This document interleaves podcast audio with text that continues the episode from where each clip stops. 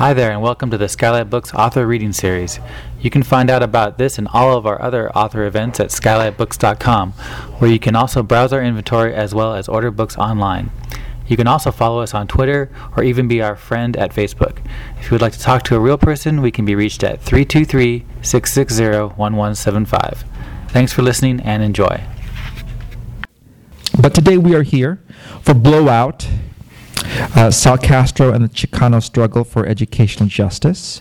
Um, both, uh, uh, let's see, Sal Castro is sitting way in the back row right there. So I'm looking forward to hearing what he has to say.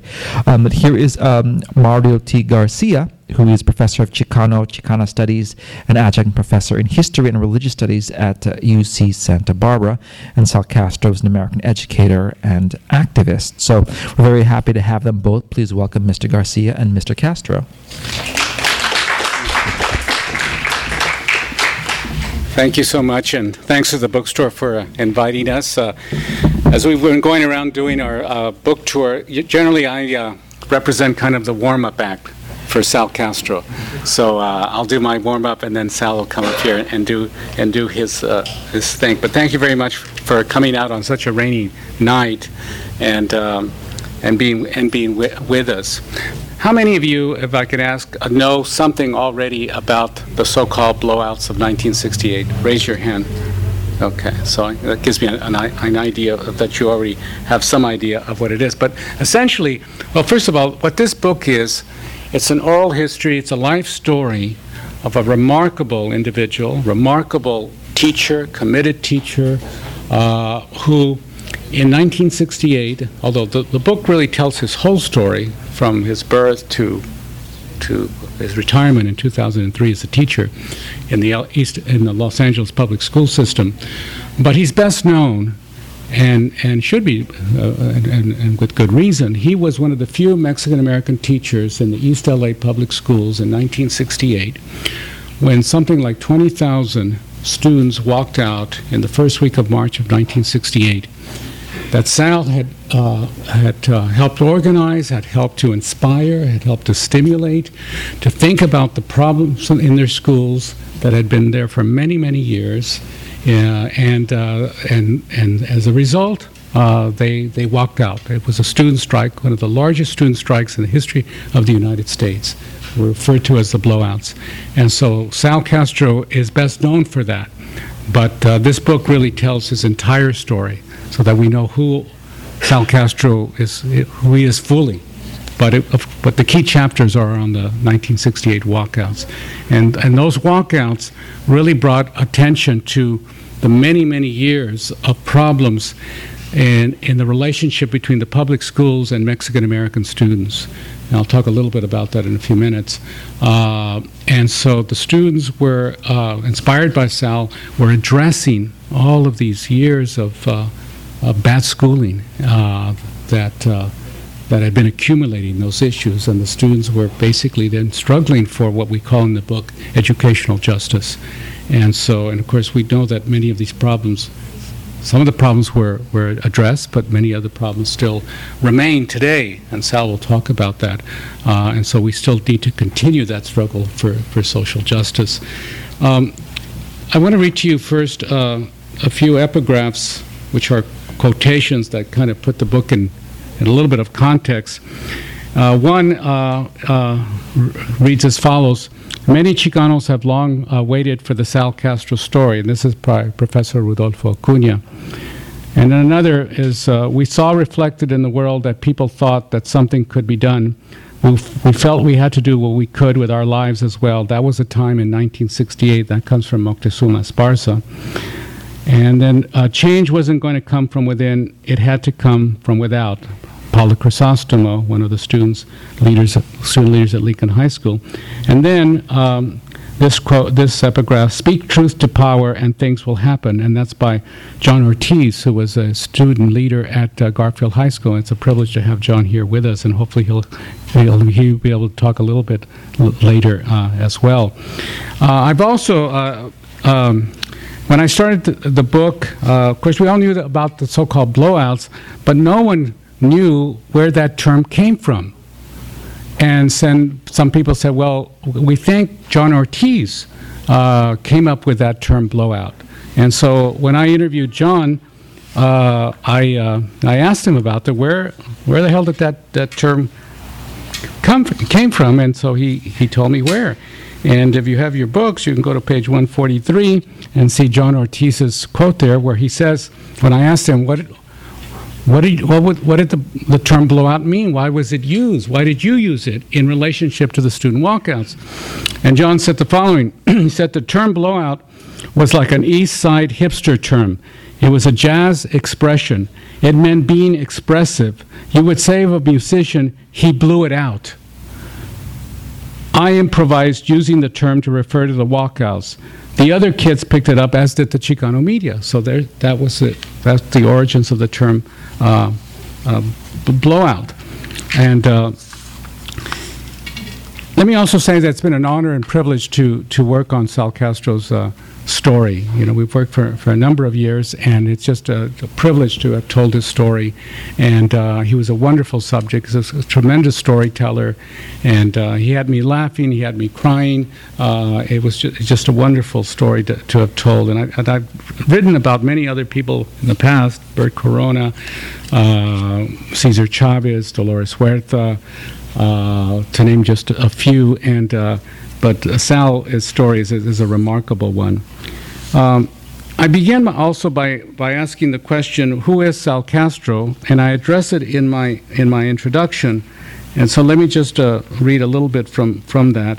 Uh, Sal Castro, although unknown to most Americans and indeed to most other Mexican Americans and other Latinos, is a major figure in the Chicano struggle for educational justice in the United States.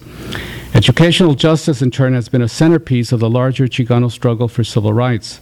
As one of the few Chicano teachers in the LA school district in the 1960s, which included the so called Mexican schools in East LA, Castro was the indispensable figure in what came to be known as the 1968 blowouts or walkouts by perhaps as many as 20,000 students to protest inferior education in the East Side School. It was Sal, as he is popularly called, who as a playground director in the late 1950s and then as a young teacher in the 1960s recognized the problems affecting Mexican students in the schools. Low expectation by teachers, a stress on vocational rather than an academic curriculum, high dropout rates, low reading scores, insensitive teachers and counselors, overcrowded classrooms, and a lack of ethnic and cultural reinforcement, among many other problems.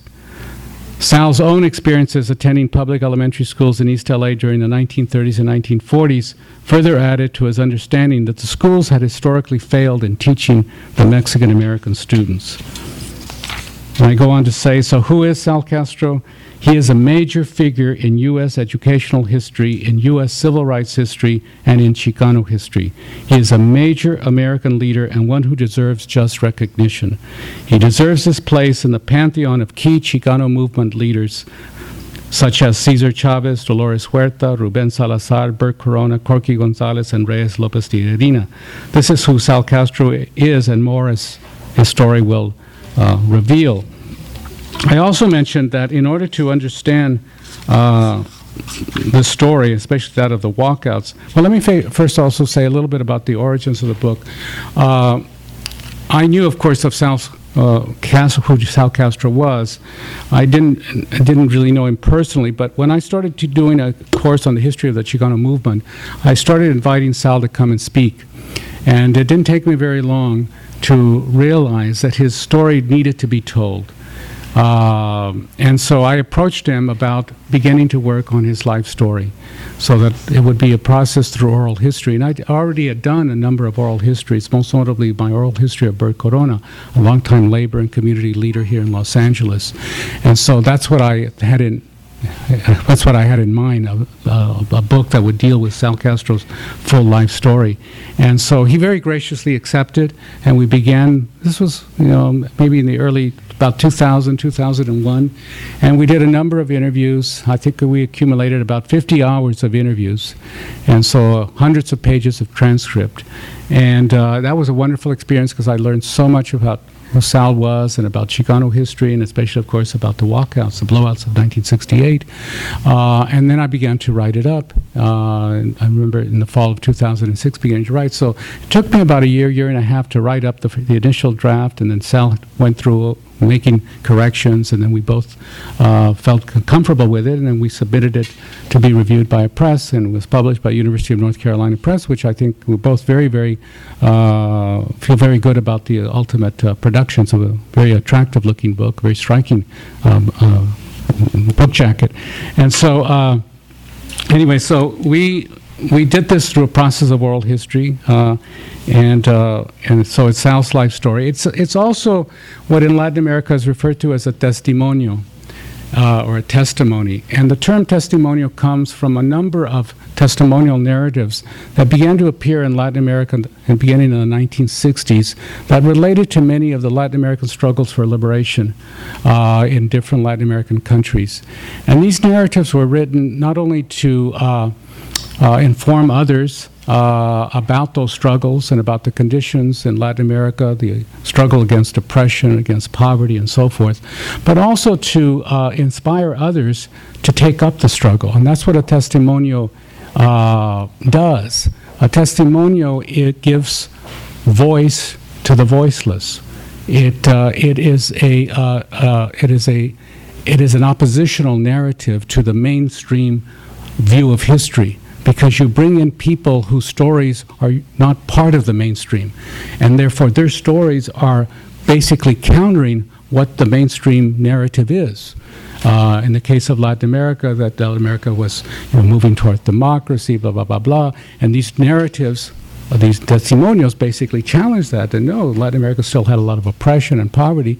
So Sal Castro's testimony runs counter to the basic narrative, for example, that when you have social problems, what do we do? We emphasize education. That education is the panacea for our social problems. Sal Castro's narrative challenges that because it basically suggests that yes, in general, maybe education is is a, is a, way to deal with our social problems, but in certain cases, like in the Chicano case, education, unfortunately, is part of the problem. The schools are part of the problem. These schools that go back to the early 20th century when large numbers of immigrants began to come from Mexico were literally referred to as Mexican schools. They were segregated schools, they were inferior schools. And at the same time that as Mexican immigrant workers were coming up, they were being racialized, they were being put in uh, racial slots, uh, pressed by their race, but also by their working class backgrounds. Uh, the jobs that a lot of these immigrants in the early 20th century uh, received were literally called Mexican jobs, and they were paid what were literally referred to Mexican wages. And then to add insult to injury, their kids had to go to Mexican schools. And so the school system basically complemented the social system that prioritized and prized Mexicans, especially as immigrants and immigrant workers, as cheap labor. Well, that's no surprise to us today because they, the system still prizes Mexicans and other Latinos as cheap pools of labor. And the schools complement that. The schools, rather than trying to uplift these kids from, from those positions, basically then feed them right back into that system. This has been the nature of the public school system and minority groups like African Americans and Mexican Americans and other Latinos. So Sal Castro's narrative, which shows the problems in these schools in the 1960s and why the kids then rose up to, to demand changes and to restructure the schools, then challenges that basic narrative that education is a solution to all of our problems. Generally speaking, yes, but it has to be education without these other kinds of attached racial and, and class uh, problems that basically then channels kids into the same kind of pools of cheap labor that their parents represent. So uh, that's what that's what a testimonial does. It uh, challenges the, the, the, master narrative. It's it's therefore a narrative of the subaltern, the people who are oppressed.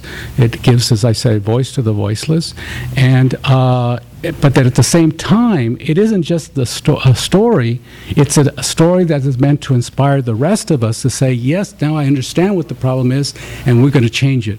We're going to continue to struggle to change it. So it, is, it, it has that kind of inspiration, or should have anyway. Uh, I should also say that for Chicano history, uh, oral history has been very, very important, obviously, for the 20th century. There's, because uh, uh, it's been a way to fill in gaps. Uh, for years and years, libraries and archives did very little about about Chicano history, of, of bringing in documents or bringing in other materials that related to that experience. So at least those of us who work on the 20th century, we have to fill in those gaps by doing uh, oral history, by interviewing people and so forth. So uh, that's, that, that's, uh, that's an essential part of, of Chicano historiography. One of the other things that I did in doing this book, besides interviewing Sal for something like 50 hours, I also interviewed some of the students who had been involved in the walkouts, like John Ortiz and others. And so and I also did archival research and, and research on and newspapers and so forth that covered that event. So periodically in the book, as you're reading it, it Sal's voice, but here and there I will insert these other voices. Like, for example, during the course of the walkouts, I'll insert a quote from John Ortiz or a quote from Paula Crisostomo or from Mita Cuaron and some of the other students who were involved or some of the college students uh, who were involved, like Raul Ruiz or Moctezuma Esparza and so forth. Uh, so it gives it a kind of more of a collective voice, and that, that's because Sal had mentioned to me uh, as we were doing our, our interviews that he didn't want to appear to be like he was the entire uh, um, that everything revolved around him. In my personal opinion, I don't believe that the walkouts would have would, would I don't believe that they would have occurred without his leadership and inspiration. Nevertheless, uh, I've, I've, added these other voices, so it gives it more of a collective uh, context to it.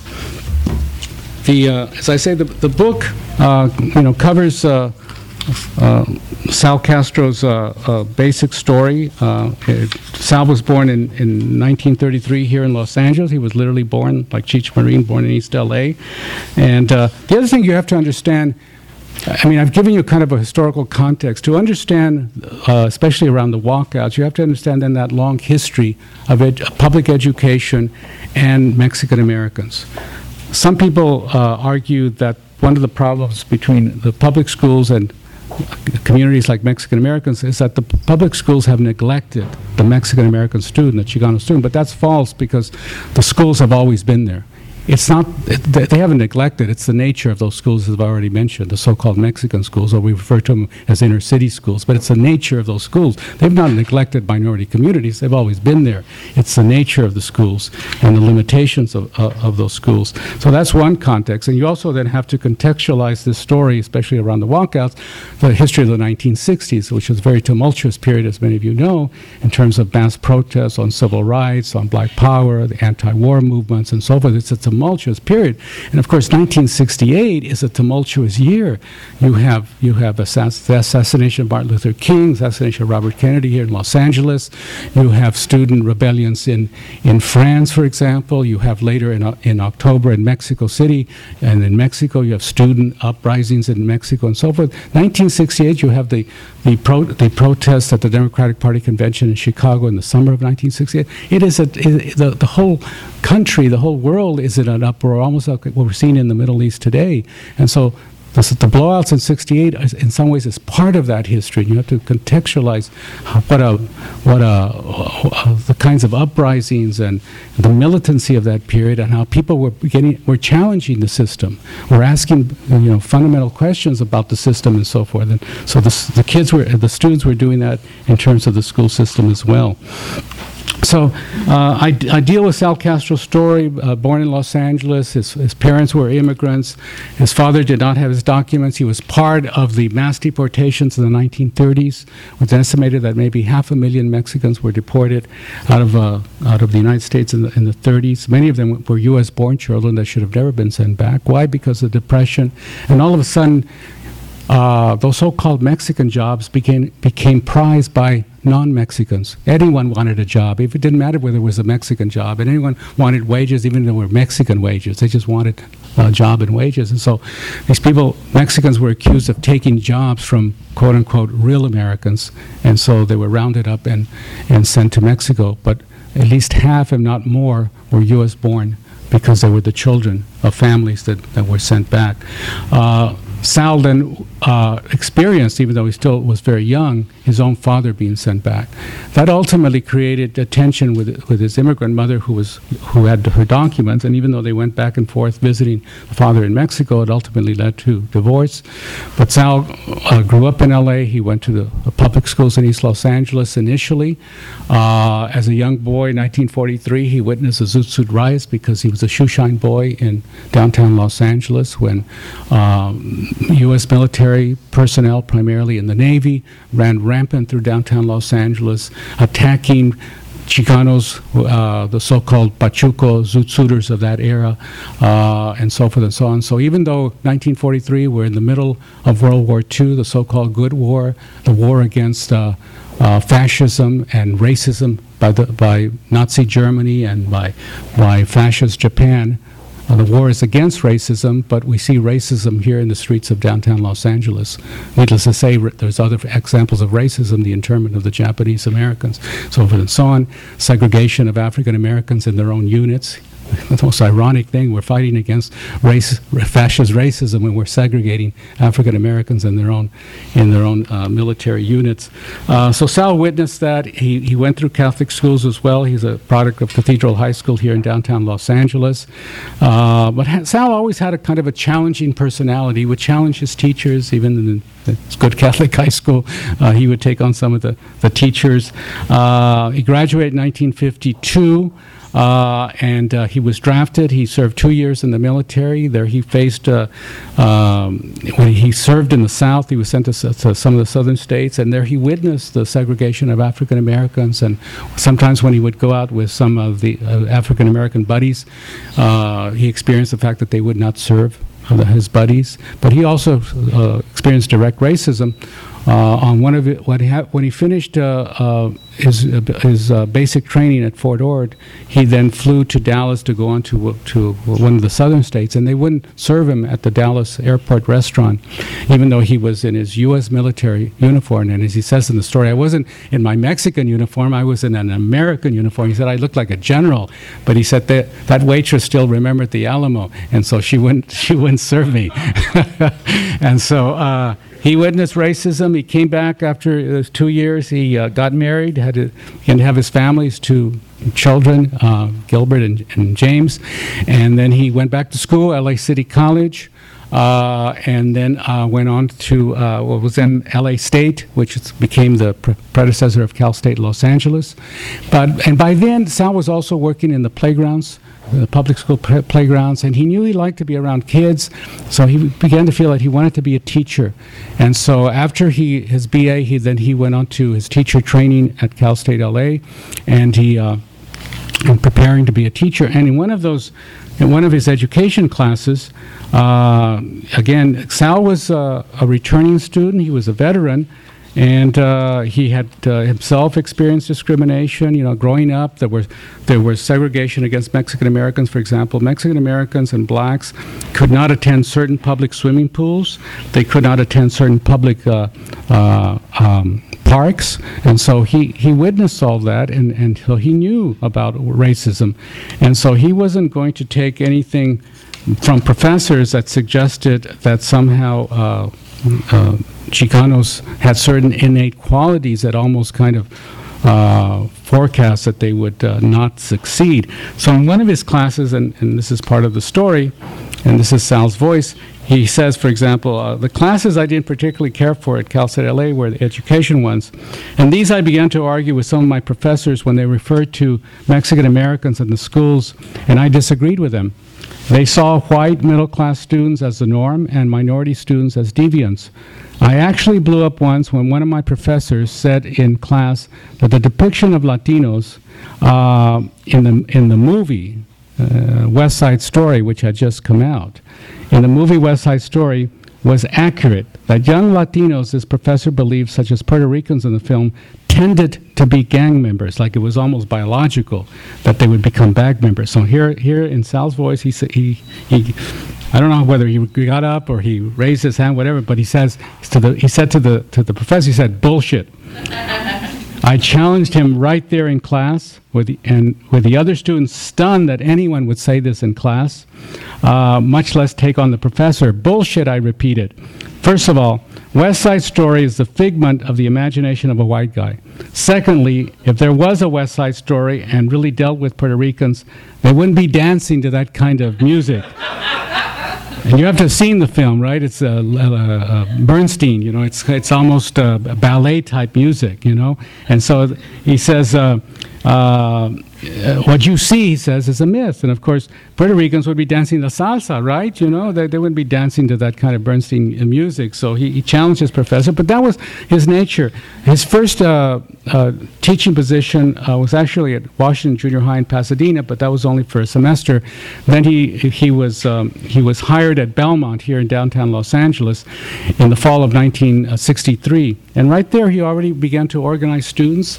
Uh, one of the main problems that the students besides all of the ones that I've already referred to, the tracking system, the, the low expectations by teacher, there's nothing worse when a teacher comes into a class and has low expectations I mean, and the students pick up on that right away. In other words, the teacher is teaching to the lowest common denominator. And then the worst thing that happens is that the kids begin to also only aspire to the lowest common denominator for themselves. And so it's just tragic, and it continues even today, unfortunately. So Sal recognized those problems, and one of the problems that the students face at Belmont is that they had been almost prohibited from running for student council. So he began to organize them, and the students organized to run a slate for the next election in that fall. They referred, the kids referred to them and they came up with his own name, and this is pre Chicano movement ethnic consciousness. They called themselves the TMs, which stood for the Tortilla movement.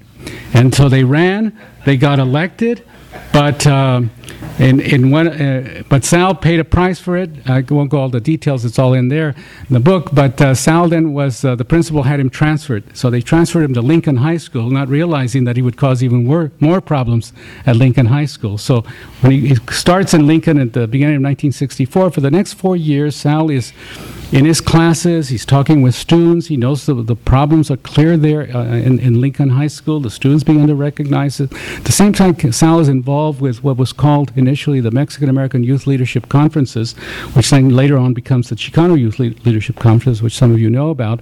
And there, uh, where uh, once a year, then later twice a year, Sal and other counselors began to meet with uh, Chicano uh, high school students and there, dialogues would begin to take place about the problems in the schools. And that led to a, a, consciousness raising. So that, for example, some of the students who become involved in the 68 walkouts, some of the college students who then helped Sal in organizing those students, many of them had gone through those, those conferences, which were held in Malibu at Camp Hess Kramer. So their consciousness had been raised. And what was important in, the, in, in, in that experience, as well as Sal in his classes, is that the kids began to realize that that they were not the problem. They had been made to believe that they were the problem why they weren't able to succeed in school, that their parents were the problem because their parents also held them back and did not value education, that their culture held them back because their culture was some kind of regressive, uh, rural based culture that, that was not fit for a more modern society. The kids began to realize I'm not the problem, we're not the problem, it's the schools that are the problem. And that became a significant uh, change in their conscience. You have to first be aware of of what the problem is before you can actually attack it. And so this is what was happening in those four years. And so by into the 67 68 school year, a lot of the students began to realize, inspired by Sal, that they had to take some kind of dramatic action. Some of them already had talked to teachers, to principals. Some had already appealed to the school board, the Board of Education, and they paid absolutely no attention. And so they began to realize inspired by Sal that some dramatic action had to take place. What kind of dramatic action? Well, Sal said, well, maybe a strike. Maybe it has to be a student strike. And so they began to organize. One of the things that was impressive in, in, in doing this book was the level of organization. In the 1960s, in the 60s uh, protest movement and so forth, there was a lot of uh, attention paid to spontaneity. The sense that somehow these kinds of protests were kind of They were spontaneous because if you talked about organization, then you were talking also about a certain level of hierarchy, leadership. And leaders meant hi- hierarchy and elitism and so forth. And the 60s protest culture, no, we didn't, was a sense that you didn't need that, that people just spontaneously. But of course, that's nonsense. All the 60s protests had leaders, had, had a certain level of organization. The same thing with the walkouts. The students began to organize amongst themselves at each of the East LA schools. They began to have strike committees uh, to begin to plan. The college students that I mentioned that Sal begins to bring in from UCLA, from Cal State LA, they, they were products of those schools. They knew what the problems were, and they began to help Sal organize the students. And so there's a significant level of organization. And so it is really a social movement in that sense. It's an informal uh, type of uh, organization. And uh, so the students were, were, were, ready. Sal's idea was that if there was going to be a student strike, it would happen later in the school year, maybe in May. What, ha- what happened, however, is in the first week of March at Wilson High School, uh, the, the principal there decided to cancel a uh, a play that the students had been working on, Barefoot in the Park, because he didn't like some of the dialogue. And so he canceled it at the last minute. And the students reacted by walking out. And then that built, and then Several hundred students walked out at Wilson. By then, Sal knew the walkouts had began. There was no going back now. The rest of the schools had to go. And so that first full week in March, the rest of the East LA schools went out on strike, went out in, in, what became there for the blowouts or the walkouts of 1968. It's estimated that about 20,000, not just from East LA, but from South Central, some of the black schools also went out because of their own grievances, but also in support of the Chicano students. And some of the students from West LA also walked out in support of the Chicano students. And so um, the kids came up with a list of demands and so forth and so on. They forced the school board to have a meeting the second week in March, and where the students said, "We will. We have a list of demands, but we'll only present them to you if you come to our community. We have to. You have to come to one of the East LA schools, and there we'll discuss the demands." And so the school board finally relented to that, and later in March that meeting was held, and there, therefore began a process of trying to bring about some of the reforms that the demands uh, called on. Uh, the, the, parents and community people became involved in organizing what was called the Edu Educational Issues Coordinating Committee, and they therefore then took up from where the students uh, had brought the, the issues, because the students could not continue to well, he'd be on strike. They had to go back to school. They couldn't continue on a week-to-week basis to negotiate with the school board. So the, the EICC then took it up. And over a period of time, some of the reforms are, are made.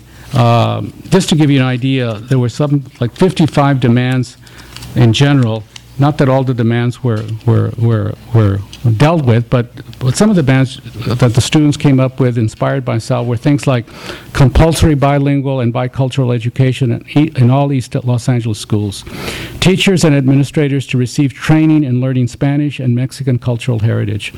Because one of the things that Sal, one of his basic philosophies of education, is that for a student to succeed, they must have a sense of personal security, a sense of who they are. Otherwise, they will not uh, uh, uh, succeed and ultimately they will drop out. And what was happening in these Mexican schools or later inner city schools uh, as this demand suggests, there was no attention being paid to the cultural and historical and ethnic background of the Chicano Mexican American students. The kids were punished for speaking Spanish. There, there was no uh, way of somehow integrating their history, their culture, and so forth. In fact, it was looked down upon as if they had no history. They had no culture. And what culture they had, as I mentioned, was a regressive culture. You had to get, get rid of it. And so what Sal was already doing in his own classes, he was already bringing in Chicano studies even before there was Chicano studies. He was teaching already as much as he knew about Mexican history, about Chicano history. He, his philosophy is that kids have to feel good about themselves. And that's basic psychology 101. In order to succeed, you can't feel bad about yourself. You have to feel somehow good about yourself. You have to be secure. So for him, the school environment has to represent, to borrow an, another term, has to represent a safe space, has to represent a space where students feel comfortable. They have a, they have a sense that, the, that they're not strangers. They're not foreigners in the schools. These kids were coming into these LA, East LA schools, even though the whole area was Chicano, but they were made to feel strangers, like they weren't supposed to be there, and uh, they were interlopers. And so he said that this is this is part of those changes that had to be made. The schools had to relate relate to who these kids were. It's, the teachers had to relate to them, and so that that was one of his basic philosophies of education. You have to start there. The kids need to know who they are, where they're from, and some of, something about their history. Other demands were teachers and administrators who show any form of prejudice toward students, including failure to recognize cultural traditions, will be transferred. Textbooks and curriculum should be revised to show Mexican contributions to society, to show injustices they have suffered, and to concentrate on Mexican folklore. Class size must be reduced so teachers can devote more time to individual students. Counselor student racial ratios must be reduced, and counselors must speak Spanish and have a knowledge of Mexican cultural heritage. Unfortunately, many of these demands are still relevant today. In Sal's time, counselors had to deal with several hundred students. And, and most of those counselors, of course, did not, did not support, did not encourage the students to go on to college anyway. Uh, and unfortunately, these ratios still exist today. You know, how, how can a counselor, for example, even if they're well-meaning, counsel uh, 500 students that are uh, that are you know uh, that they have to deal with. That's impossible. Uh, um, any teacher with a high percentage of dropouts from his or her classes will be identified to students in the community. New, new teachers should be required to live in the community where they teach during their probationary period. So these were the demands. And over a period of time, some of the issues were addressed, but not all of the issues were addressed. Sal himself paid a price. Uh, within two months, Sal and 12 others were arrested. They became the East LA 13. They were arrested on conspiracy charges. Uh, Sal says that had, had he been convicted, he might have served something like 150 years in jail, and he would have been the Chicano Birdman of Alcatraz. Uh, they, they finally got out on bail, but it took them two years to finally uh, to um, to take on the, the, the charges that that finally an appeals court ruled that uh, that they should not have been indicted and arrested because it was a violation of their civil rights. But all that they were doing in the walkouts was expressing their First Amendment uh, rights. Uh, Sal, however, uh, when school started again in the fall, was not allowed to teach at Lincoln High School because he was an indicted felony, he was told. And uh, then the community and students came back to his support. And later, at the end of September, early October, there was a one-week sit-in at the Board of Education, uh, which forced the school board to rescind its decision not to allow Sal Castro to teach at Lincoln High School, and so Sal was reinstated. But within a year, he's transferred. Uh, he's made to teach at several other schools until in 1973 he's back at Belmont, where he continues for the next uh, several decades until he um, he retires in 2003. And so um, the walkouts, uh, of course, was was was uh, was very central to his to this part of, uh, of his history, and it really began. The importance of the walkouts are not only in terms of challenging the whole educational system in Los Angeles, but in terms of the Chicano movement, which was developing already, led by Cesar Chavez and Dolores Huerta and the farm worker struggle. But the walkouts, certainly in Los Angeles, meant that they represented the beginnings of the urban Chicano movement. And so that's part of the importance of, of the walkouts. It begins to initiate, initiate many other urban struggles in places like Los Angeles, so that, for example, within two years, the largest demonstration against the Vietnam War by any minority group was here in Los Angeles. It was the Chicano anti-war movement, uh, highlighted by the uh, moratorium against the war in Vietnam in East Los Angeles on August 29, 1970. And uh, it's estimated anywhere between 20 to 30,000, mostly Chicanos, protested against the war in Vietnam. And so the, the, the in some ways helped to initiate these kinds of uh, other manifestations of the Chicano movement. And so uh, Sal went on to continue his, uh, his role as a, t- as teacher at Belmont in helping students, challenging many of the problems that still remain in the schools, and, uh, and until uh, and, and, and being an inspiration to to his students. So, I, as I say, it's been a privilege to work on his story. It's a, it's a wonderful story about a committed. I mean, Sal's important is obviously uh, certainly in case of the walkouts, but also what's important is his long history as a committed teacher, and that's that's what's really important. So, I one of the last questions I asked him is, Sal, what do you want to be remembered in terms of your legacy? And he said, all I want on my gravestone is to, to have it re- read Sal Castro, a teacher. So I give you Sal Castro, a teacher.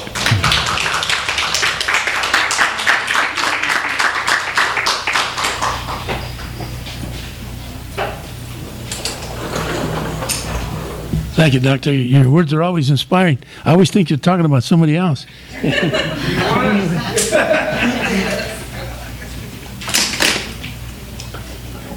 want to mess up their books.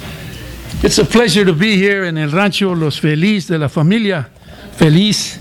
And I bet you not one Marshall High teacher has ever told the young people from Marshall High, which I could throw a, football to Marshall, is very close. And I bet you none of those bastards at Marshall teachers have ever told the young people about their American history. You know, when we talk about, you know, we talk about Spanish surname, it's not a foreign history, it's an American history. When these when these folks came over um, from the, on the other side of the Mississippi, how we couldn't even go back. When these folks got off the Mayflower, we didn't ask them for their green card. When they headed uh, and crossed the Mississippi, we still didn't ask them for their green card. This country, we were already creating a country before there was a country of the United States, and it was here. In fact, well, I'll get into that in a minute. But you know, the real reason that you uh, that you invited me because you wanted to see what a real movie star looks like, okay?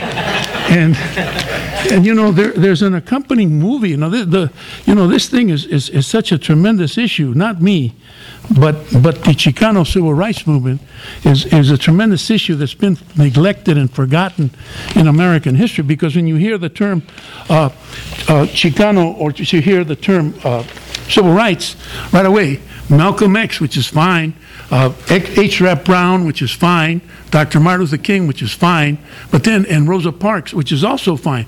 But then there was a parallel movement a parallel movement. Schools had already been desegregated by Mexican families.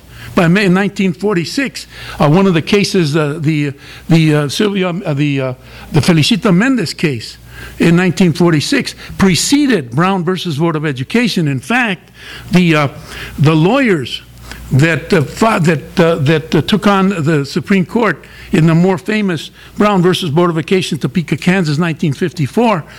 Those lawyers came over to visit the families in Westminster to see what the arguments were. So they used some of those arguments themselves later to win their case. One of those uh, lawyers, by the way, happened to be Thurgood Marshall. Now, is that known? No. Do teachers teach it? No. That's good old American history, folks. Anyway, you wanted to see uh, you you wanted to see what a movie star looked like, and supposedly that was me. Uh, they uh, they they uh, the folks that put it together, uh, Moctezuma Esparza, who had made uh, Selena before that, and and Ed Olmos, who's a very prominent actor famous dude. They asked me if I would help them with the project Hollywood. That's Hollywood. This is a this is a Hollywood library. I mean bookstore. So we we use Hollywood terms. All right, the project. And so they asked me would I help them with a project, and uh, this was geez, 1996, 10 years before, because the movie came out in 2006. And I told, as I told the, the gentleman who's a manager, you know, get some of the get some of the walkout films because you can use that to parallel uh, to accompany the book. Anyway, they asked me to help, and I said on one condition that uh, my love interest has to be either Salma Hayek, uh, Eva Longoria, Eva Mendes, or J Lo. Si no, no hay nada. Okay. Now, the next problem they had on their hands is I was a handsome bastard when I was young. So then it's trying to figure out who's going to play me, okay? So then they, they first said uh, Benjamin Bratt. I said, hey, good looking Peruvian kid. That's why we'll go with that. But he couldn't get out of a long term contract. So then they said, uh, how, how about Marc Anthony? I said, no, la friega. And I said, I said, he's too skinny, man. And besides that, it's not, it's not going to be a musical. So then finally they settled on Mike Pena. Now, that was a lucky stroke because Mike, tremendous actor. I didn't know Mike. He's a Chicano kid from Chicago. Try to say that 10 times real fast. Chicano from Chicago. All right. Anyway, uh, and uh, he had already been in Hollywood. He, I mean, he had already uh, done plays in New York. And, and the, la- the thing he did before the walkout was, uh, was a blockbuster crash. He was a locksmith in the movie, and he, he was holding a, a baby, and they were his baby, and some, some fool was shooting at him. And after that, he did such a great job. He got all kinds of awards, and, and he came out in a two man movie with Nicolas Cage, The Twin Towers. And still after that, The Shooter. And then he did a, a couple of more blockbusters, one with, with the Meryl Streep and Robert Redford. I mean, he's, you know, high, it's in the high rent district. And I understand, I just found out yesterday when uh, Dr. Garcia and I were at another bookstore in Pasadena that he also is in the battle, was it LA or something, Los Angeles? Yeah, he's in that one. So, hey, he's, uh, he's in good shape. So that's great.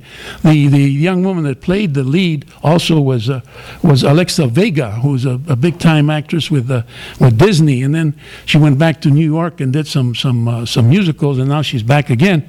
Now she's back with a, with a young husband, and I think she's going to start a family, but still continue to work in to work with uh, with Disney. Anyway, the the movie itself was was uh, inspired by the, the, the documentary, a documentary that I'm happy to say I'm happy to say John uh, John Ortiz, who I'm, uh, who's uh, I'm one of his admirers, uh, and I'll tell you a little while later why I want you to shake his hand. John Ortiz was one of the walkout leaders. In fact, I'll, I'll say it now. John, stand up, John. John was one of the walkout leaders from from uh, from Garfield High School, and I've always admired John because when when when they asked him when they asked him, well, who started? You know, who started this walkout? He said, we did. He said, well, who, wait, wait, a minute. You know, you got you let him know who started. No, we did. It reminded me of. Uh, it reminded me of a of a of a Valentin de la Sierra, an old Mexican ballad during the Mexican Revolution. We just before they were going to shoot him, they asked him, well, who you know who, who got you? Who started this revolution? He says, I did. Now, because he said it, then they lined him up and shot him. Now, if he hadn't said he did it, they wouldn't have shot him. But John John said, "Hell yes, I'll take on. I'll take them on. We we started it." And and so then when I asked John originally about the, the word blowout, he said, "High school students walking out in protest." That's what he told the board. Is what a blowouts meant when he was up with the board of education there at uh, 415 North Grand. John now is a prominent uh, uh, educator in in Montebello, and he was telling me right now the same problems exist in Montebello. Hell, the same problems exist all over the all over the Southwest, all over the United States, because we got Mexicans all over. We got no TV, so we got Mexicans all over the country. You know, so back to the back to what inspired the, the movie. What inspired the movie was the, the documentary, and as I said, I'm happy to say it's out of litigation.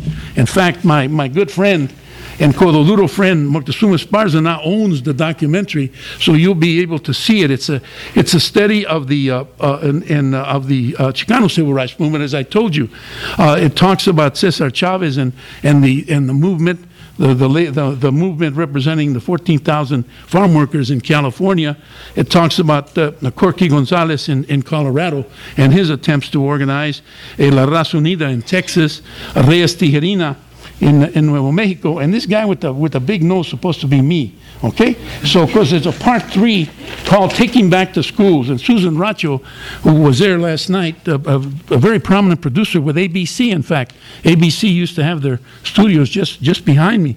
They moved, but. Um, she produced the part three, which is taking back the schools, which was the part that uh, that uh, that uh, the the movie was loosely based on. And so, you know, one of the things about the movie, Dr. Garcia said twenty thousand. You know, when, when they did the research on the movie, they they figured that almost forty, double forty thousand kids walked out because it wasn't only L.A. It was it was the county of Los Angeles too that was walking out. Uh, Norwalk, El Monte. Duarte, Downey, I mean, they were all over, as far, even as far north as, as Oxnard did the walking out. And white kids were walking out in support of the kids in East LA.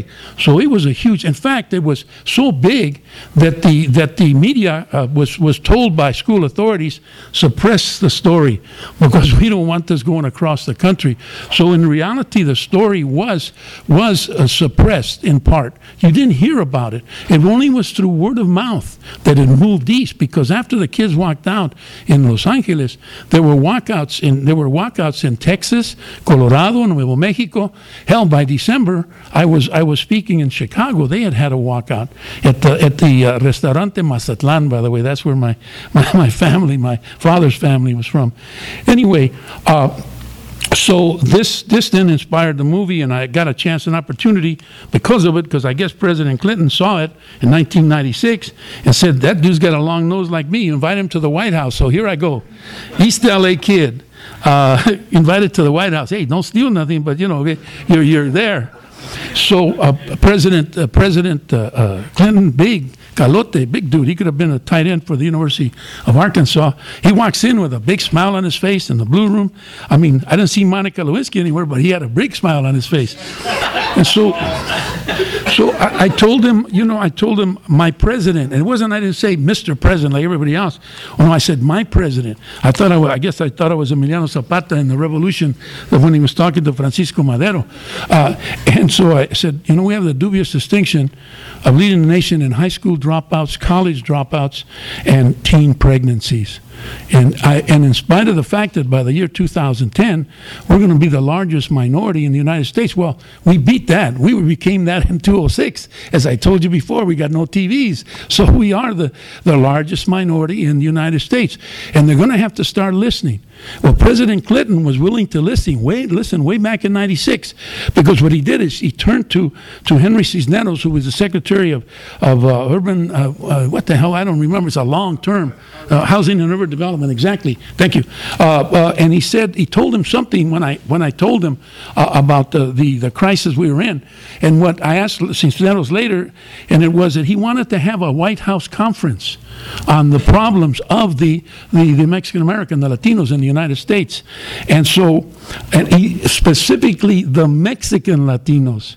Okay, I, I want to emphasize that because we get lumped together with other with other Latinos or Spanish surnames, and we we have unique problems in the Southwest. We are the largest minority of Latinos. See, there are Latinos all over. There are Latinos, Florida Latinos in in, uh, in that area, and then also in New York, and then we have the Puerto Riqueño Latinos in the, in the Eastern Seaboard, and and not that they're not Puerto Ricanos here in Los Angeles or Cubanos, but the huge populations of, of that particular minority were most, more, mostly in the East. Then we have Central Americans that have come, the recent arrivals that have come. That's still another problem.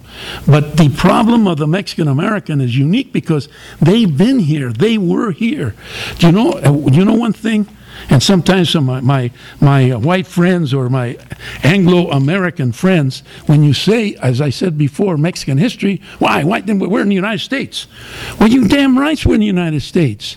Don't you know that there is no American military cemetery? Let me repeat that there is no American military cemetery and throughout the world, and they've got them in China, they've got them in Singapore, they got them Philippines, that there's not Mexican boys buried there, including the Revolutionary War. Folks, how does that grab you? Mexicans were fighting in the Revolutionary War of 1778, 76, 77, 78, 70. What? You goddamn rights. You see, 9,000 Mexican troops were sent up here to help Washington. They were led by a former professor, University of Mexico, Bernardo Galvez. They should name streets after the dude.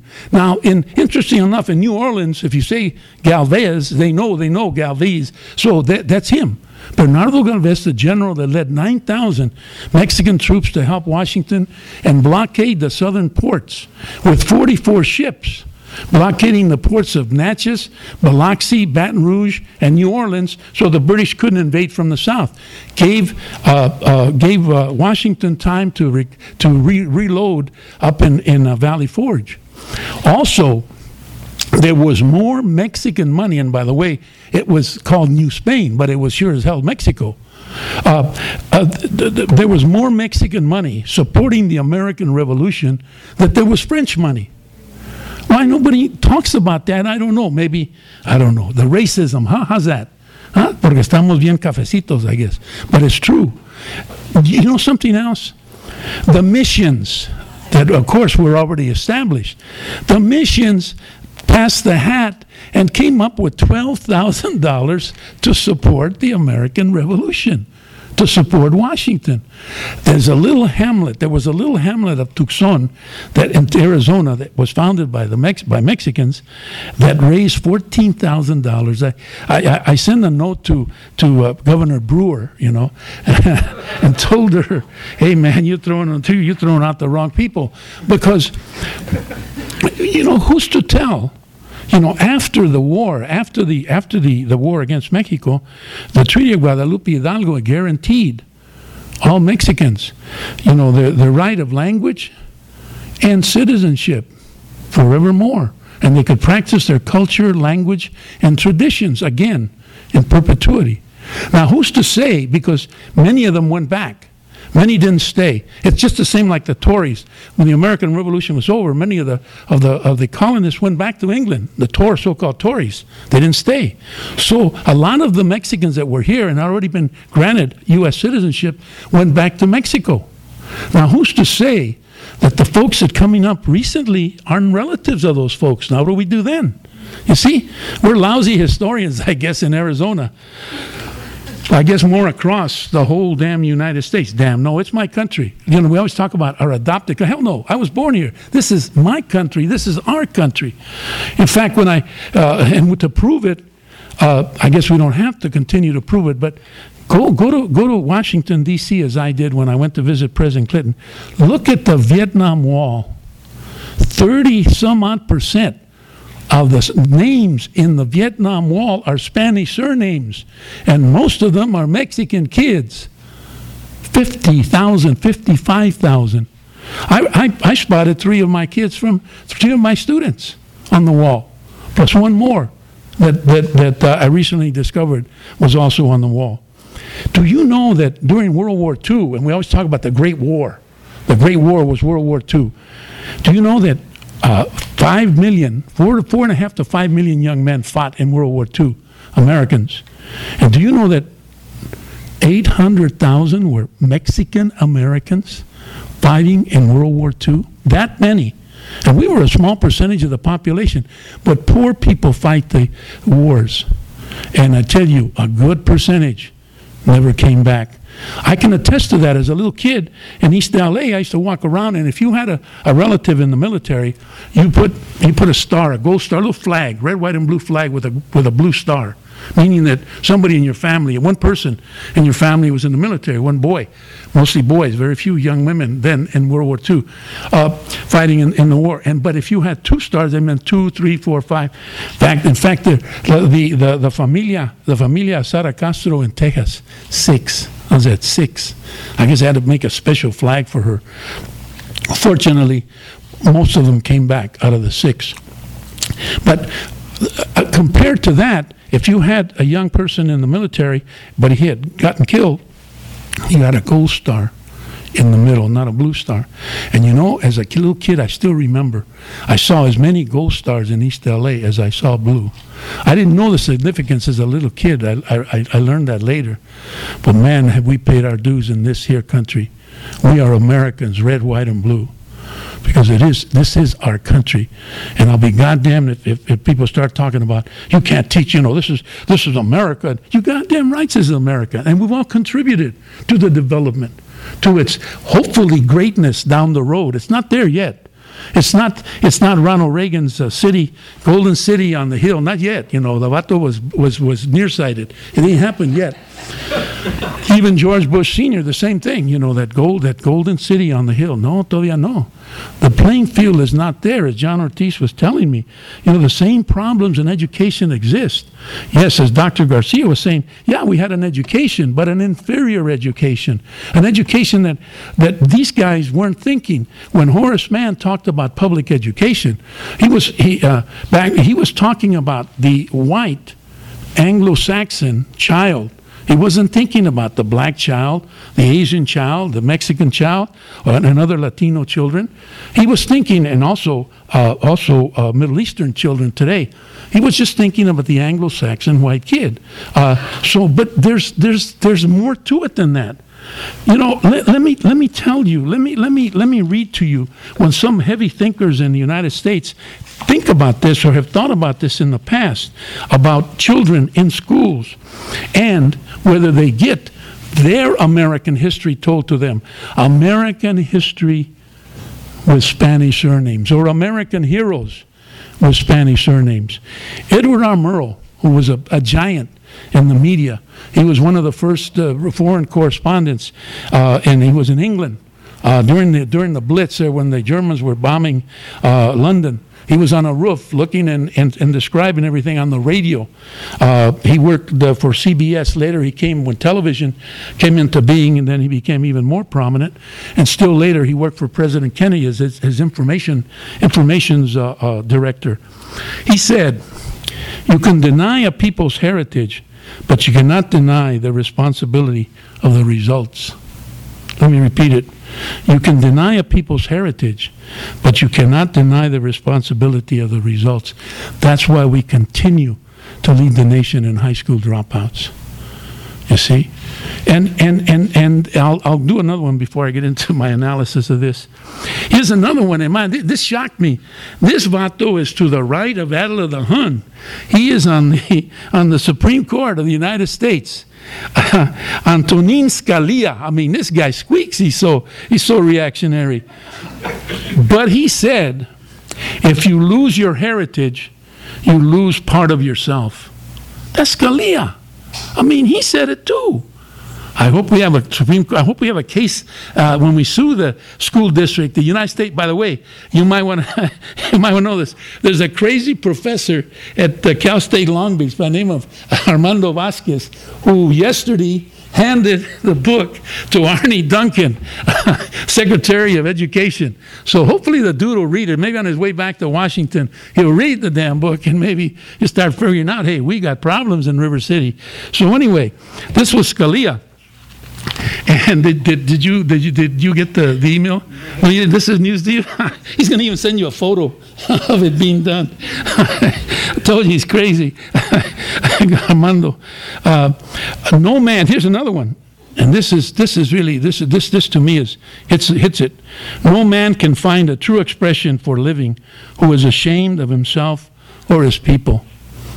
Ruben Salazar a tremendous, tremendous man. I, I, I, he, he was a friend of mine. I'm, I'm honored to say he was a friend of mine, and uh, I guess we were drinking buddies. But, but anyway, he, you know, a, a thinker, and it's so critical that everybody, all human beings, be comfortable in who they are whether they're Asian or black or white or pink and Martians, whatever. I guess, you know, sometimes folks think we're, we're, we're from outer space. You know, illegal aliens, we came on a satellite, orale. And to prove it, we came in a round tortilla, vámonos, you know. that's what George Lopez should be making fun of, not the nasty stuff he does. I don't like George Lopez. And I say it right now. Sue me, George, are you here? No. but, you know, this then uh, is, is was and were my concerns, and and this was going on. This was happening in, in, in 1968, prior to 1968. Uh, we were even we were even getting putting our heads together to to try and change this way back in 1963. So we created the Mexican American Youth Leadership Conference that exists even today by miracle by miracles. And it's what we're we're, we're gonna we got to cut it. Vámonos. And uh, so by miracle of miracles, it still exists today. So no, the book itself is is of an East LA kid, born in East LA, and and all of a sudden got to go to the White House and meet meet the, the president. I even met Jack Kennedy. His name was Jack Kennedy, John F. Kennedy. I met him. I got to shake his hand. You know, I didn't get to meet Bobby Kennedy. When John leaves, shake his hand because he got to meet uh, Bobby Kennedy. Uh, by he, he got to, they they had an audience, and the kids that walked out had an audience with Robert Kennedy because he supported the walkouts, and that was suppressed. The press never, the the the the the, the, the media never picked that story up. It was in the underground newspapers that you saw the photo. But it is in uh, what page is it on in the book, Doctor? There's a photo of that, exactly. The Kennedy family didn't know that this, this had happened. I've still got to send we, uh, uh, Araceli, Araceli Lopez is, is my right arm when it comes to the Chicano Youth Leadership Conference. 181, exactly. We've got to send a photo to the Kennedy family. Um, Young student with the glasses. yeah, John Ortiz is there, prominent right there. That's this Big John, and so, so he, you know, you can shake his hand because he got to meet Bobby. I didn't. I got to meet Frank Sinatra. I got to meet Bing Crosby. I even got to meet Goldie Hawn. I even watched them when they painted her when she was on Laugh-In, because they farmed me out to KNBC. That's another story. It's in there. They farmed me out to KNBC. They didn't know what to do with me because I was in limbo. They I was I was I was not allowed to be in the t- in school because I was an indicted felon. Because those sons of bitches not only threw me in jail, but they went after my credential. That was another one that's in the book. I mean that's I mean my livelihood as a teacher. You know they had taken it away. Orale pues, I would have been, you know, dancing. I get, I would have, I would have gone back and played my my bongos. I was good playing the bongo.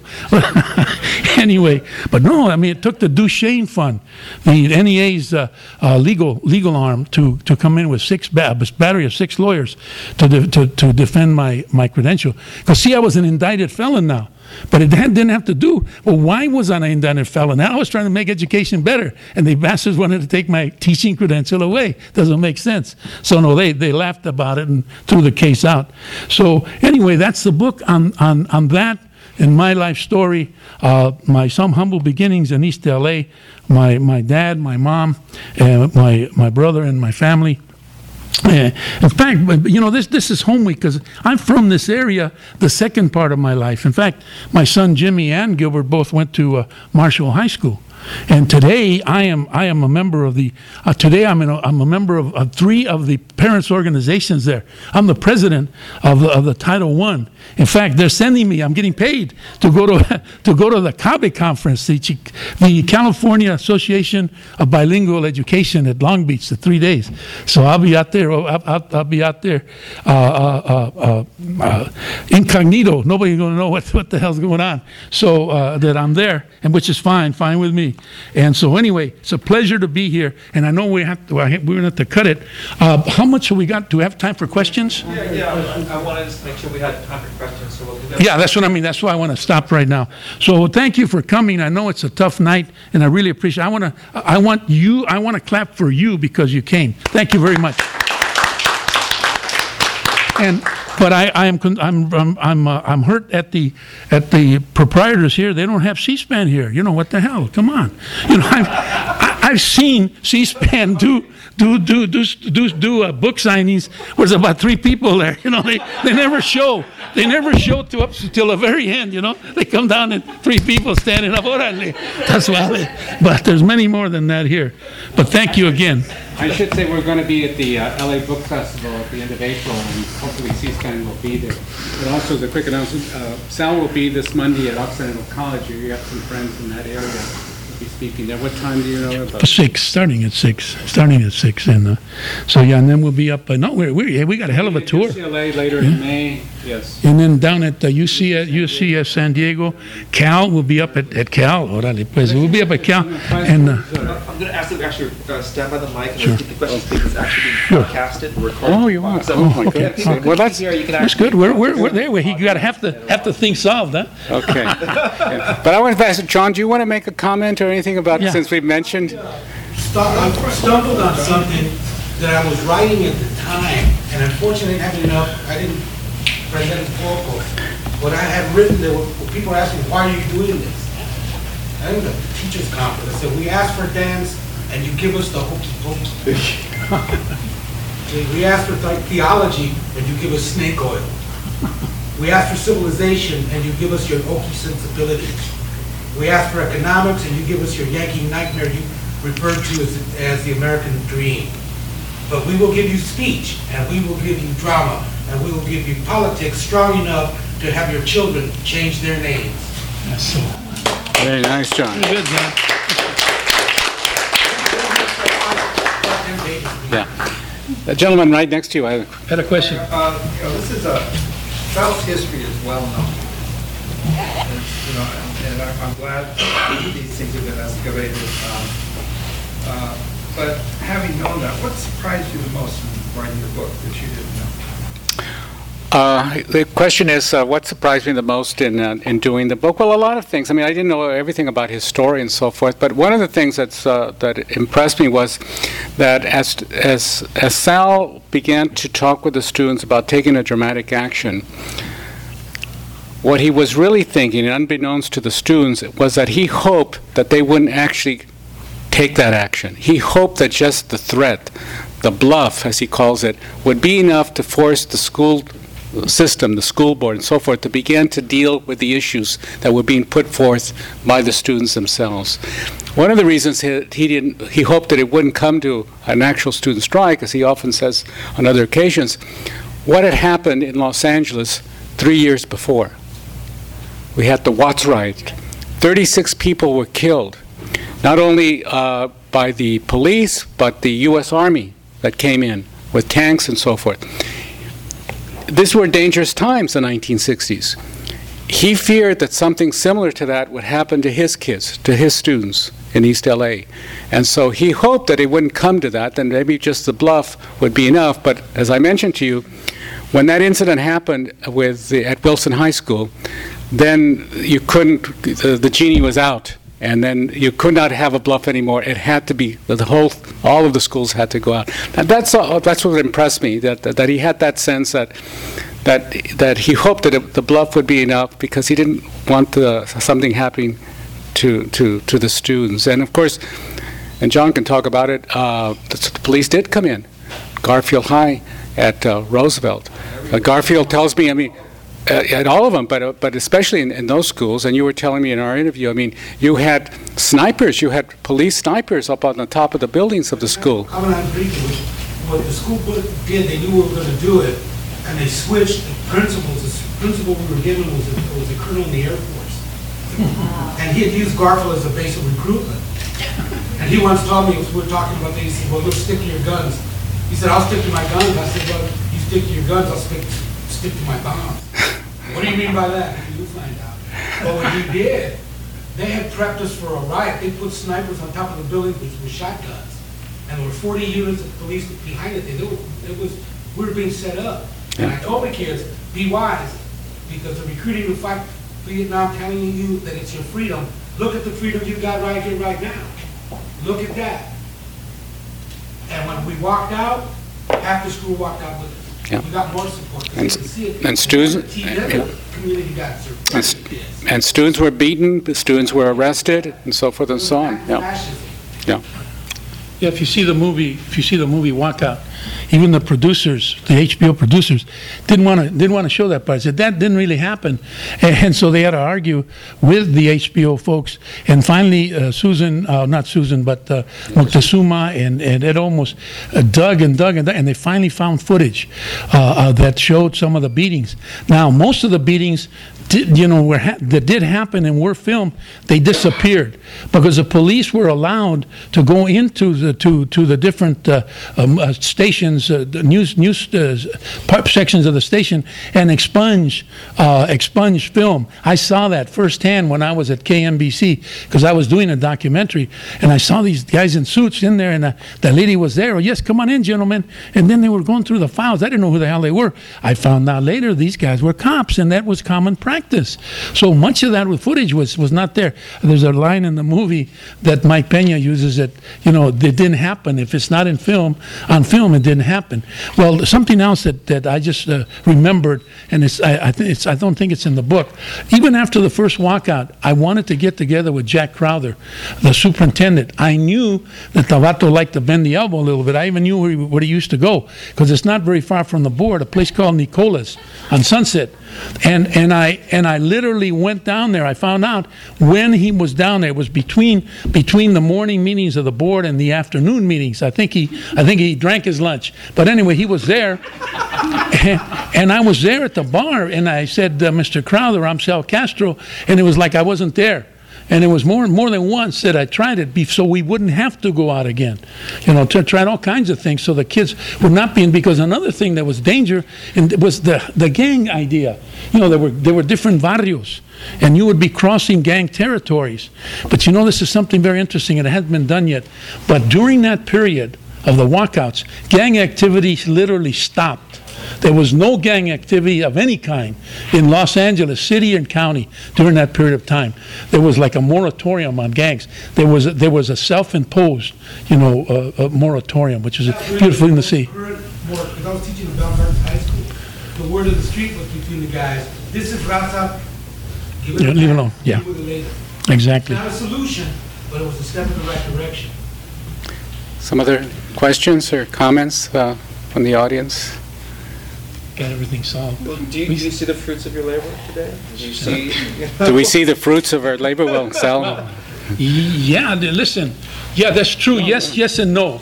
Uh, I just, lo- I just look, because we're going to send out, we're going to send out solicitations of, of of of getting money to continue our Chicano Youth Leadership Conference, because right now, one of the first programs LA City School cut was uh, the Chicano Youth Leadership Conference, a three-day con, it's, it's expensive because it's three days, three days at his Camp Hess Kramer in Malibu, but it's a beautiful thing to the point that, so effective, that from 84 to 87 percent of the kids that go, they're the 11th graders, and stay the three days, not only do they go to college, because that's our emphasis, but they graduate from college.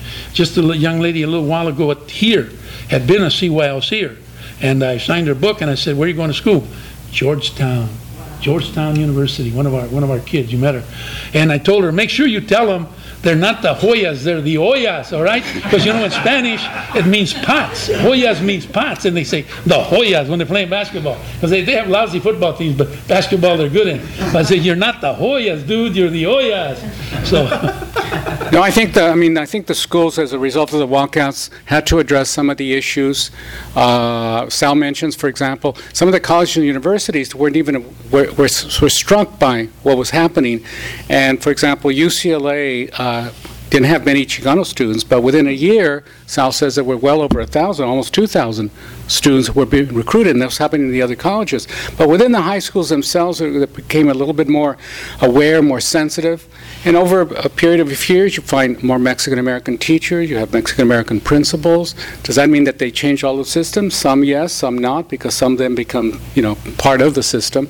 Uh, But uh, more importantly, what the walkouts showed, and the, uh, which are part of the Chicano movement, it was part of empowering the Chicano Latino community. The Chicano movement, among other things, but certainly very centrally, made Chicanos and by extension Latinos into major national political actors. Look at what is happening in every single presidential election today. Millions upon millions of money spent on getting the so-called Latino vote. That comes out of the movement to make Chica, make Chicanos, uh, other people aware that there were Chicanos here, that they had concerns, they had grievances. But more importantly, the walkouts, the movement as a whole, made empowered Chicanos, at least that generation of Chicanos, that they could bring about change. They didn't have to wait for someone else to make change. They had to bring about change themselves. It empowered the communities. And they were inspired, of course, by the walkouts, by Cesar Chavez, by many other uh, movements of the Chicano movement. There's a wonderful line in the Moctezuma Esparza film, a walkout, where at the end of the film, the character of Paula Crisostomo, one of the student leaders at Lincoln High School, is asked, well, you guys walked out, blah, blah, blah, and doesn't appear that much has changed.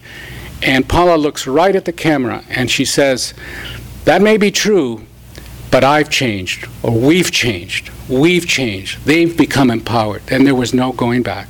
They knew that they could change the system. They knew, as I said earlier, that they were not the problem. The schools were the problem. The system was the problem. What system? The American capitalist system. They may, may not have thought in tho- those complete terms, but they knew the, there were some things wrong in American society, and now they were going out and change the world. Now, did they change the world? Yes, some things, but not everything. That's why there's still many problems. But I'm impressed by how so many people, and John, John Ortiz is a good example, how many of that, what I would call the blowout generation, have remained true, have remained true to their principles of why they walked out, and they're still in the community trying to bring about change and so forth and so on. That's very impressive. Yeah, it's true, and, and exactly, and, and I started to say, and it didn't finish, I looked at the list of principals we're going to send solicitations. More than half of your principals in secondary schools are Spanish surname, or about half. That's tremendous. Because when the kids walked out, there was only one principal in a high school. His name was Salsueta, and he was way, way the hell out in Birmingham. And there were only there were only three or four in the junior high, and there were about seven or eight in the elementary school. So now we have a lot more. And all you have to do, at the changes, go to the city council. Look at all those brown faces in the city council. It reminds me of the first city council, okay? 1850, all right? Julian Chavez, Manuel Requeña. Do I get into history? We don't have time. But but but the other part, the the, the folks that really were, were shortchanged in the movie, the college kids, as Dr. Garcia was talking about, were the were the were the college leadership, my my kitchen cabinet, young men, young, for instance, one young man, Juan Gomez, Juan Gomez, Juan Gomez Quinones. Now, uh, Dr. Juan Gomez Quinones, UCLA history professor. Uh, Hank Lopez, Dr. Hank Lopez, uh, Cal State Northridge history department. Uh, Dr. Carlos, oh, Carlos Munoz, Dr. Carlos Munoz, professor of history emeritus at University of California. Uh, Monte Perez, Monte Perez, Garfield, uh, Cal State LA today is the president of the uh, of the uh, Moreno Valley Community College. Uh, Susan Racho, who's, as I said, a very prominent producer for ABC. Uh, who am I? Who am I forgetting? Well, uh, Este- I- Well, no, I wasn't in the walkouts. but Vicky Castro, who was one of the Yeah, college Vicky students, who was Castro, a, who uh, was one of the organizers along with Sal, and then lo and behold, in the 80s, she uh, is elected to the LA School Board, Exactly. the very She was one of board that these kids and Vicky were protesting against. So now that they're, that they're, and, that- that- and Tony, your your mayor, your mayor, your mayor went through it. Your mayor, the you know Tony Tony Villar, okay, he went through it, and he, he was one of the walkout guys. I don't know how he did it though, because he said in, in 1970, you know, he was too young, too young for Taba Chavalon, but name out there, two figures glossed over. The first Chicano to graduate from Ba- Brandeis, Phi Beta Kappa, magna cum laude, master's from Stanford, Mucho Carrera from Ri- from Roosevelt. yeah, exactly, exactly. One of the one of the My walkout kids. Casey went to Swarthmore. Yeah, yeah. It's uh, so. No, that that generation really, really moved. That, that generation really moved. Well, the walkouts, the movement, uh, I mean, one of the uh, things that it did is to pressure the system to open up. Now, the system also uh, repressed, attempted to repress the movement. What happened at the walkouts, you know, demonstration was broken up, three people killed, including the journalist Ruben Salazar. So the system reacted in two ways to the, as it usually does. It, it represses some, but in, in order to release the steam, it opens up and allows some into, you know, to advance. Yes, you had a question. I just want to add one interesting side note. Um, After the chaos, LA School Board went to the state legislature to have, if the school district wanted to, a voluntary bilingual bicultural education program, which really begins the beginning of structural bilingualism. In other words, school districts can opt in voluntarily to start to offer it as a response to what was going on. Yeah. And I just want to say, our generation actually was, when, when 70, 69, 70, uh, was the first big year of the OP, the civil rights Yeah. movement finally geared up and we got free money to go to school. Yeah. That's why Yeah. I like about Yeah. 2000. And again, what the walkouts, what the movement showed uh, is something that we always have to remember, is that all major social changes and reforms have always come not from the top, not the trickle down, but from the bottom. People organizing, whether they're abolitionist or feminists to get the vote and so forth, civil rights, the Chicano movement, the farm workers, all major um, changes in this country have come from the bottom up. What does that tell us? That those same efforts still have to, to occur today because there's still a lot of struggles, not only for educational justice, but for social justice in general in this country. There's too many people being left out, tremendous disparities in wealth, uh, people who are suffering, who are still poor. Look at the immigrants and how, you know, Arizona and so forth, and how people are blaming them for the recession and for other kinds of social ills. But the only way these things are going to change is what these students began to realize. We, we have to do it. No one is going to do it for us.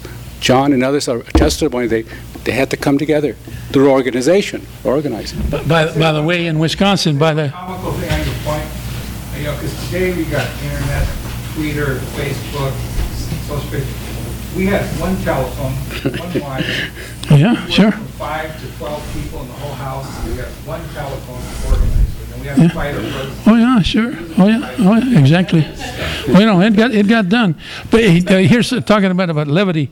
Uh, as you know, in Wisconsin, all hell has broken loose, and and no, they're now they're trying to get rid of the eight cabrones Republicans, and so there's a there's a there's a write-in uh, campaign to get rid of the the, the eight Republican uh, senators senators, uh, and so they've gone around. Some of the some of our lefty friends have gone around to the different houses, har- uh, you know, harassing the fa- harassing where they live, and also taking signatures to recall them. So they went to one one of the senators' homes, and the wife came out and said, "He doesn't live here anymore. He's living with his girlfriend. Where do I sign?" Okay, I think with that,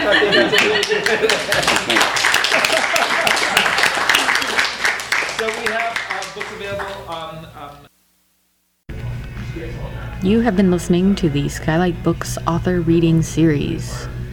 Don't forget that you can check out this and all of our other great podcasts at www.skylightbooks.com.